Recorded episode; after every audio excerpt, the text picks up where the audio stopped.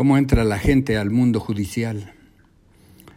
Horace McCoy, gran escritor de los 60, escribe Luces de Hollywood, donde nos narra la peripecia de un muchacho que llega a trabajar.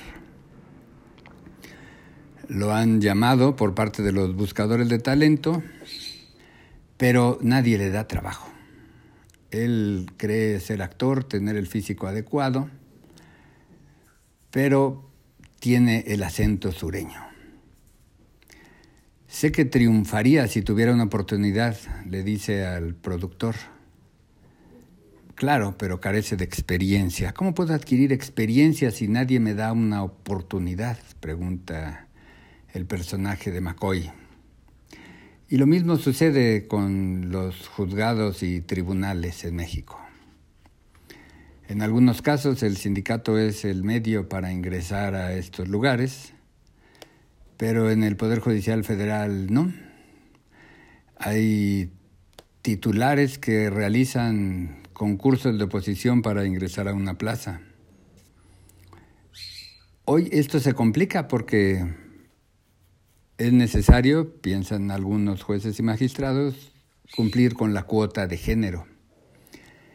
Y entonces al advertir que tienen más mujeres que hombres, o al revés, deciden contratar solo a una mujer si es el caso que con ello empatará el número de trabajadores.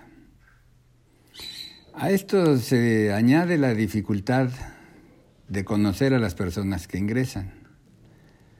Y entonces algunos terminan por ingresar a conocidos o a recomendados.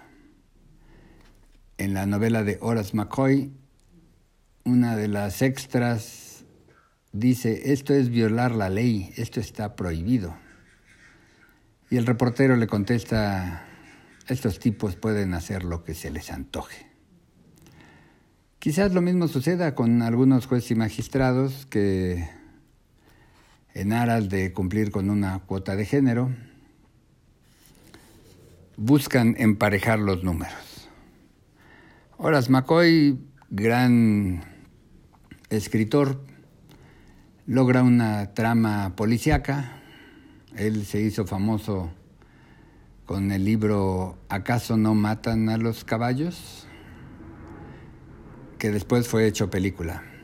Y en esta novela McCoy nos muestra que el mundo de Hollywood es mucho más complicado que saber actuar y que tener presencia.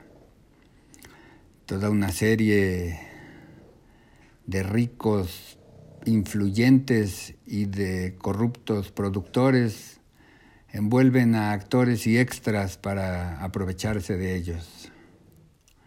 Y esto estaría bien si los personajes y la gente en la calle resistiera una reiterada negativa para ingresar al mundo del cine en la novela o al mundo judicial en la vida real. Y la respuesta la da McCoy con el suicidio de Dorothy.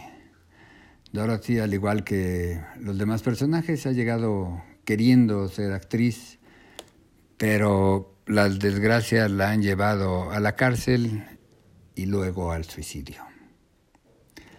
Desde luego, en México el trabajo judicial para muchos solo significa un trabajo más.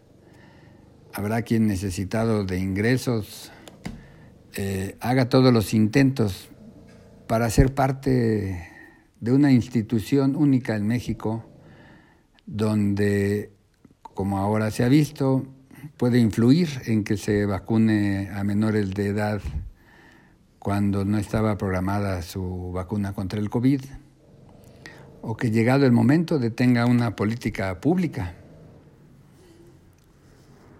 Y habrá para quienes estar ahí solo sea una manera de sobrevivir. Esas personas que sin tener siquiera la carrera de la licenciatura en Derecho ingresan y flotan esperando la jubilación durante décadas al amparo de un sindicato y de unas leyes que protegen a los trabajadores.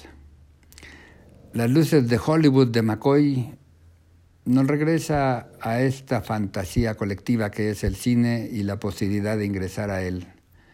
Pero también nos recuerda que hay otros espejismos que algunos deseamos romper.